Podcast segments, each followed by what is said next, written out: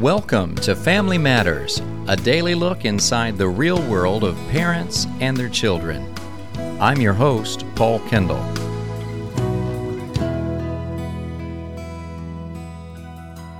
Every February 14th, across the country, candy, flowers, and gifts are exchanged between loved ones, all in the name of St. Valentine consumers purchased more than 175 million roses for Valentine's Day last year.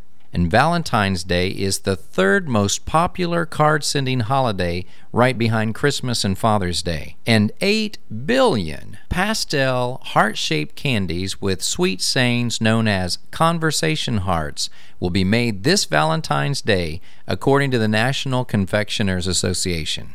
Although the truth behind the Valentine legend is shrouded in mystery, many believe that Valentine, a priest who served during the 3rd century in Rome, actually sent the first Valentine greeting himself. While in prison for refusing to give up his Christian faith, it is believed that Valentine fell in love with a young girl who may have been his jailer's daughter who visited him during his imprisonment.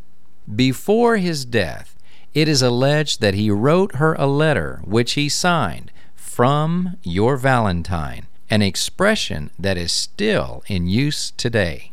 Do you remember the first time you received a Valentine's Day card? Remember the great feeling that it gave you just knowing that you were special to someone?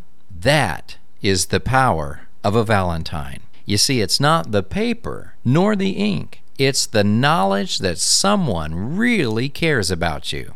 You know, your Heavenly Father sent you a Valentine. We know it as the Bible, God's love letter to you. And it's not the paper nor the ink, it's the knowledge that He really cares about you.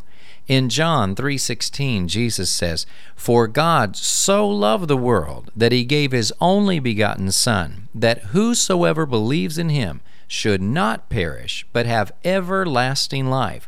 What a powerful Valentine! As a matter of fact, we only have the ability to love because He first loved us.